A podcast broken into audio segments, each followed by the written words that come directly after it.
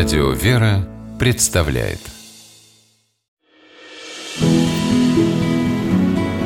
Имена, имена милосердие. 2 мая 1945 года в Берлине, занятом советскими войсками, состоялось первое выступление русских артистов.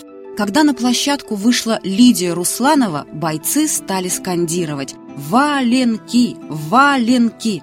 Так называлась самая знаменитая песня Руслановой, и Лидия Андреевна объявила «А сейчас валенки не подшиты старенькие, которые до самого Берлина дошагали».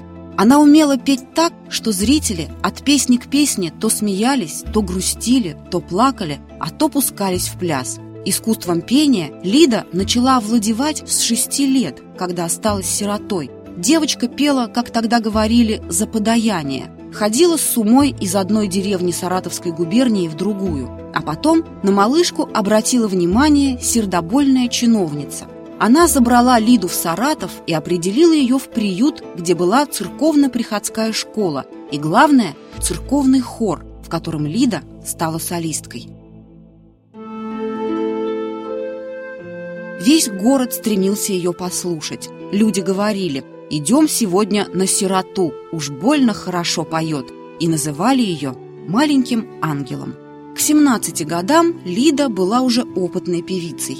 Во время Первой мировой войны она служила сестрой милосердия в санитарном поезде. В гражданскую выступала перед бойцами Красной Армии, блестяще исполняя русские народные песни, которых знала сотни. В 1924 году Русланову пригласили работать в Москву.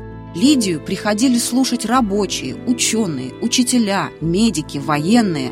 Она объездила с концертами всю страну и везде люди брали кассы с боем, чтобы послушать царицу русской народной песни. В 1939 году началась советско-финская война. Русланова выехала на позиции, пела перед бойцами в 30-градусные морозы. Из точки в точку приходилось ездить на дрезинах, на санях, иногда на лыжах, а спать в промерзших фанерных домиках. Потерять голос в таких условиях можно было очень легко, но Русланова держалась. Всего за 28 дней концертная группа, в которой она состояла, дала больше сотни концертов. Это было малой толикой по сравнению с тем, что сделала певица Великую Отечественную. С первых же дней войны Лидия Андреевна надела военную форму и вошла в состав фронтовой бригады. И до самой победы пела на передовых позициях. Выступала под обстрелами в блокадном Ленинграде, в окопах, землянках, госпиталях. Лидия Андреевна помогала фронту не только песнями. На деньги, заработанные еще в мирное время, она купила две батареи «Катюш» и подарила их минометному полку.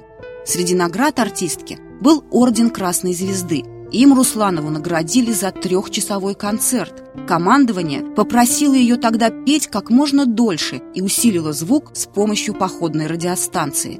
Песни были прекрасно слышны на позициях врага, и немцы так заслушались, что прекратили обстрел. За время того концерта наши войска успели провести передислокацию и начали наступление. Об этом подвиге Руслановой писали многие газеты.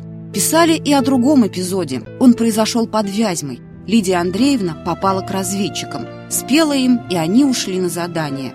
А ночью одного из них принесли на носилках. Парень был ранен, звал маму в бреду. Русланова взяла его за руку тихо спела колыбельную. Вскоре солдата увезли в госпиталь. Прошло полгода, и во время одного из концертов в лесу к артистке кинулся боец. «Мама, я узнал, я помню, это вы мне пели, когда я умирал». Разведчик уверял, что именно Лидия Андреевна спасла ему жизнь. У них была и третья встреча.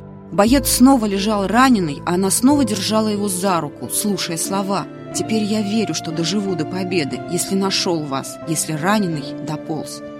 Он сдержал слово и дошел до Берлина. И вместе со всеми слушал концерт Руслановой, который она дала на ступенях поверженного Рейхстага. Гвардии певица, как называли Русланову, никогда не могла забыть войну. А про добрые дела Лидии Андреевны в годы Великой Отечественной, о том, что она дала более тысячи фронтовых концертов, не могли забыть не только те, для кого она тогда пела, но и их дети – Уже в 60-е годы поэт Евгений Евтушенко написал стихотворение «Руслановские валенки». Когда мы с ура хоровым и с песнями в глотках рисковых рванули вперед на Берлин из страшных снегов подмосковных, в валенках, в валенках, в неподшитых стареньких.